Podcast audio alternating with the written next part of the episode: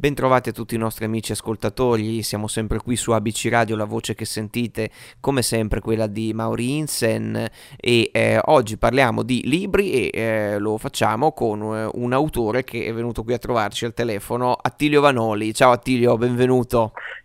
Grazie Mauri, Grazie molte, buona giornata e buona giornata agli ascoltatori.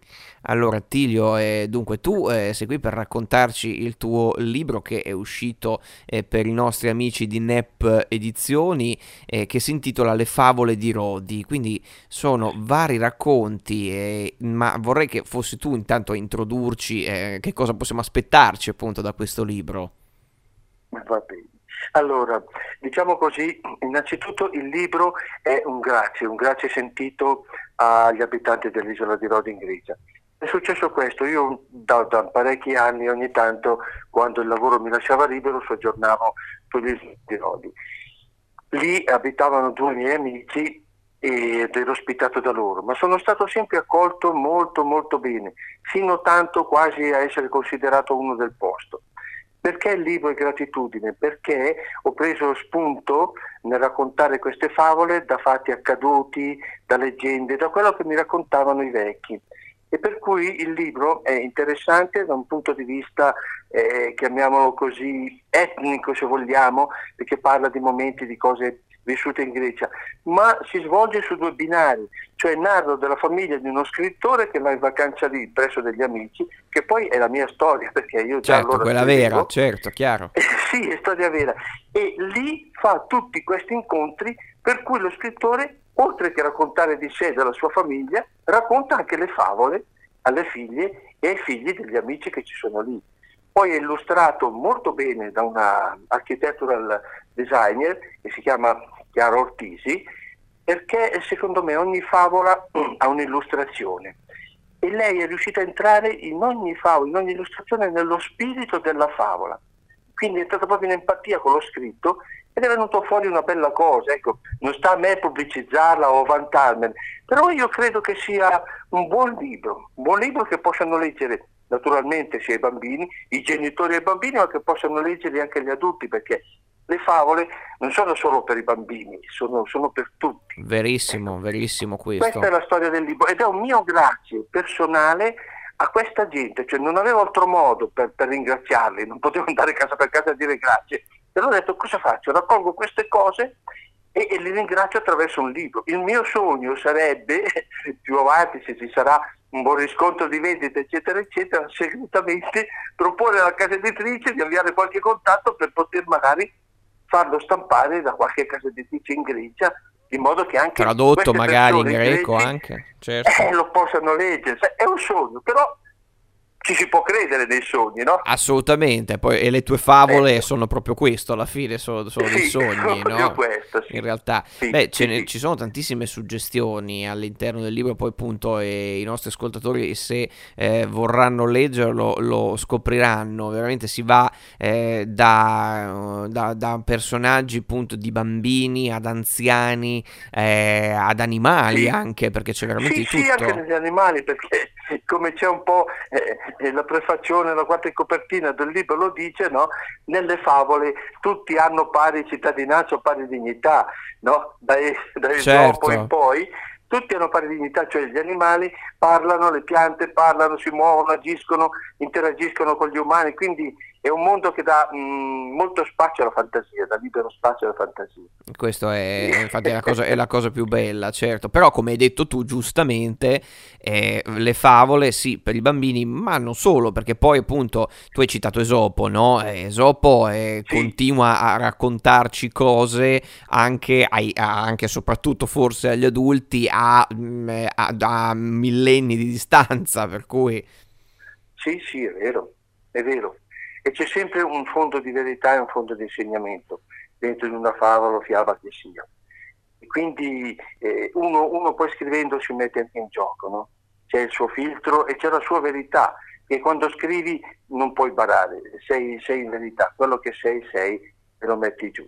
Questo è molto quindi... vero, questo è molto vero, perché la tua scrittura sì. è, è, il tuo modo di, più che, più che, di parlare, direi di pensare no? e di sentire che metti nella pagina. Sì hai ragione Mauri, hai, hai, hai centrato veramente quella che è la situazione. Sì, è il modo di sentire e il modo di porsi anche, se vogliamo, nella vita, no? Perché rispecchia in effetti le tue sensazioni, le tue emozioni, i tuoi sentimenti e poi li trasponi dentro una pagina con un linguaggio cercando di essere il più possibile rispettosi che nelle favole bisogna avere, eh, come in tutto quello che si scrive, ci vuole grande rispetto per il lettore e quindi bisogna immedesimarsi un po' dalla sua parte e soprattutto, almeno questo è il mio punto di vista, usare un linguaggio eh, mai offensivo, mai triviale, mai, mai volgare. Eh, sicuramente. Per arrivare alla gente, certo. per arrivare alle persone. Certo, ma comunque so che questo non è il tuo primo libro in realtà.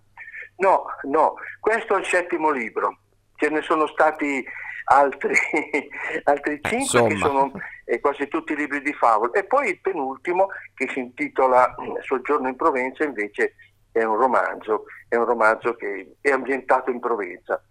Tratta un tema delicatissimo che è quello dell'esistenza e se vuoi del dolore e anche della, della morte, perché un protagonista muore, però attraverso la sofferenza c'è un riscatto della persona, una crescita proprio umana di questa persona qui. Ritrova se stessa, la gioia di vivere, l'allegria, l'amicizia, valori che aveva perduto. Eh. eh. Certo. Quindi questo è il settimo libro, sì. Quindi, eh, quindi insomma, scrivi da tanto, eh, si, si, può dire. Sì, sì, brevemente posso, se ho un attimo, assolutamente, assolutamente. Allora, infatti te lo volevo proprio chiedere. Il primo libro è uscito nel 1998 e devo dire grazie alle mie figlie, ti spiego, io come tanti papà per la buonanotte delle figlie raccontavo favole, quelle che avevo sentito da mia mamma, e, però alla fine sono le esaurisci. Allora cosa ho fatto? Ho cominciato a inventarle. Solo che sai, quando racconti una favola, magari 15 giorni dopo la ripeti, ma non ti ricordi più il finale. Certo, certo, classico. Mi correggo, dicevo, papà, guarda che non era Perché i bambini così. se lo ricordano invece, come no? Aspetta, e per cui la maggiore mi dice, papà, eh, la piccolina mi dice, scrivile. E così te le ricordi. Così te le ricordi, giustamente. Niente di più giusto. Niente di più giusto. Mi sono messo a scrivere. Caso vuole che su un quotidiano quotidiano importante, era la Repubblica, esce fuori una casa editrice, un annuncio che cerca nuovi autori di saggistica, romanzi, eccetera, eccetera. Non ti dico le figlie che l'hanno letto, non hanno finito più di tormentarmi. Manda le favole, manda le favole, manda le favole.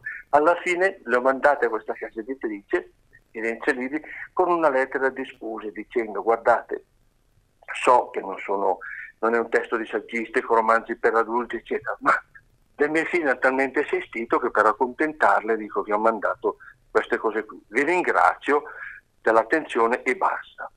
Dopo tre mesi mi arriva la lettera della casa editrice e c'è scritto le, le, le, sue favole ci sono piaciute molto, intenderemo pubblicarle. Fantastico. La mia avventura è cominciata da lì. Certo, così per, quindi proprio veramente per caso e, e, grazie appunto alle tue figlie quindi. Sì, sì, sì, devo dire grazie a loro, a Elisa Francesca. E poi si vede che il primo libro è andato bene, diciamo così, editorialmente, e mi hanno chiesto altro materiale, sono altri, altri due libri con loro, due libri con la casa editrice Le Coccinelle e via, e la storia continua. Così via, certo, è continua, appunto, è il caso di dire la storia continua, giustamente. La storia continua, certo, sì. certo ma poi, eh, appunto, visto no, questo, questo, tuo eh, orientamento no, verso appunto il mondo della, della fantasia dell'infanzia, c'è una cosa che eh, tu mi hai raccontato fuori onda e che dobbiamo assolutamente dire ai nostri ascoltatori, tu sei anche un performer, come si dice oggi, di burattini, vero? Sì, sì, vero, anche questo, anche questo è nato per caso, nel senso che sì, ho fatto il burattinaio a livello dilettantistico. Ti ripeto, e come ti ho raccontato, cioè, dovendo festeggiare il compleanno della mia figlia maggiore eh, a gennaio con un freddo bestia, eh, c'era il problema di dire come eh, intratteniamo i bambini, i suoi compagni che vengono qui. È venuto in mente di, di, di, di fare uno spettacolo di burattini approfittando che mio padre era falegname abbiamo costruito insieme un teatrino, io ho scritto il testo di una commedia e poi sono andato a comprare dei burattini e ho improvvisato la cosa. È andato avanti un po' perché poi ho conosciuto un grande burattinaio che abitava qui in zona, si chiamava Alberto Niemen e mi ha insegnato un po' a, fare i burattini, costruire i teatri, le sceneggiature, tutte queste cose.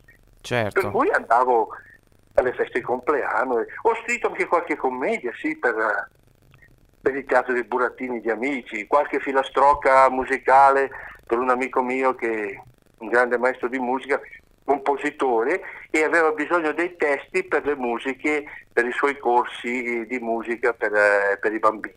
E quindi ho scritto anche qualche filastrocca, qualche canzoncina in questo campo qui, insomma. Ah, questa è, vera- è, veramente bellissima, questa cosa la volevo raccontare proprio perché è veramente, veramente bella. Ma senti, sì, invece come, come, lettore, tu che lettore sei? Cosa ti piace leggere invece? Guarda, leggo, sono ancora, sono ancora un lettore molto, molto curioso. Tant'è vero che ogni tanto vado dal mio libraio, gli porto di quei libri che magari mi hanno stampati 20-30 anni fa, mi dice ma tu mi porti sempre libri, ci vuole una pazienza infinita a cercarli. E diciamo mi piacciono molto i classici della letteratura mm, italiana, francese, eh, americana, Tolstoi, tutte queste cose qui, ma anche e soprattutto della letteratura chiamiamolo così l'antica, i classici latini, certo. i classici greci, quelle sono diciamo così le mie colonne. E poi sono curioso e qualsiasi libro, buoni autori che vengono fuori, li, li, li, li Barico, altri. Li, certo, più contemporanei diciamo, insomma. Sì, certo. sì, contemporanei, certamente, certamente. Il problema è che qui a casa ho una libreria che, come dice mia moglie, i libri sono messi ormai in terza quarta fila. E cosa, non so, ecco, è un po' Non un problema, ma insomma ce ne sono parecchi. Ma insomma è ma... una cosa molto bella, soprattutto oggi che insomma, sì. le persone non leggono, è direi una bellissima cosa da sentire invece. Questo sì, ti dico, perché ho avuto una fortuna, mia madre era una persona che leggeva tantissimo, lei era nata in Francia, aveva fatto le scuole là e quindi aveva acquisito una passione per la letteratura e mi ha attaccato la cosa a me, da piccolo mi regalava libri di favole da ragazzino mi diceva leggi questo libro che poi ne parliamo insieme. Quindi il leggere, la lettura a casa nostra è sempre stata una cosa che faceva parte del quotidiano in un certo senso. Certo, sicuramente e, ti ha portato io, a, a, tutto il resto. Evidentemente Bene. sì, credo anche che questo abbia influenzato il fatto di, di cominciare a scrivere o di continuare. Sicuramente. E di continuare a leggere. Sicuramente.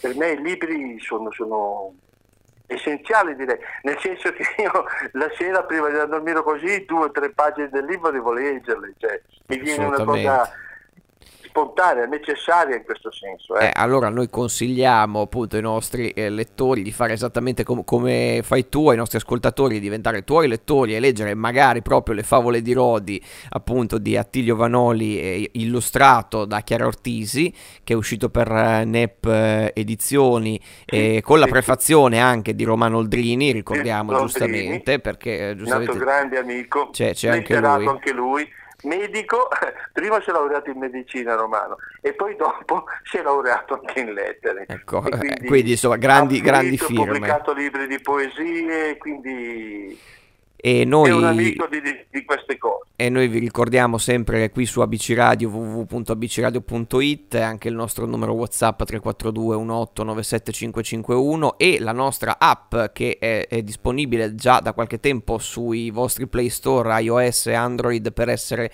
sempre con noi. Io sono Maurinsen e ringrazio veramente Attilio per essere stato qui con noi. sono io che ringrazio te e ringrazio voi.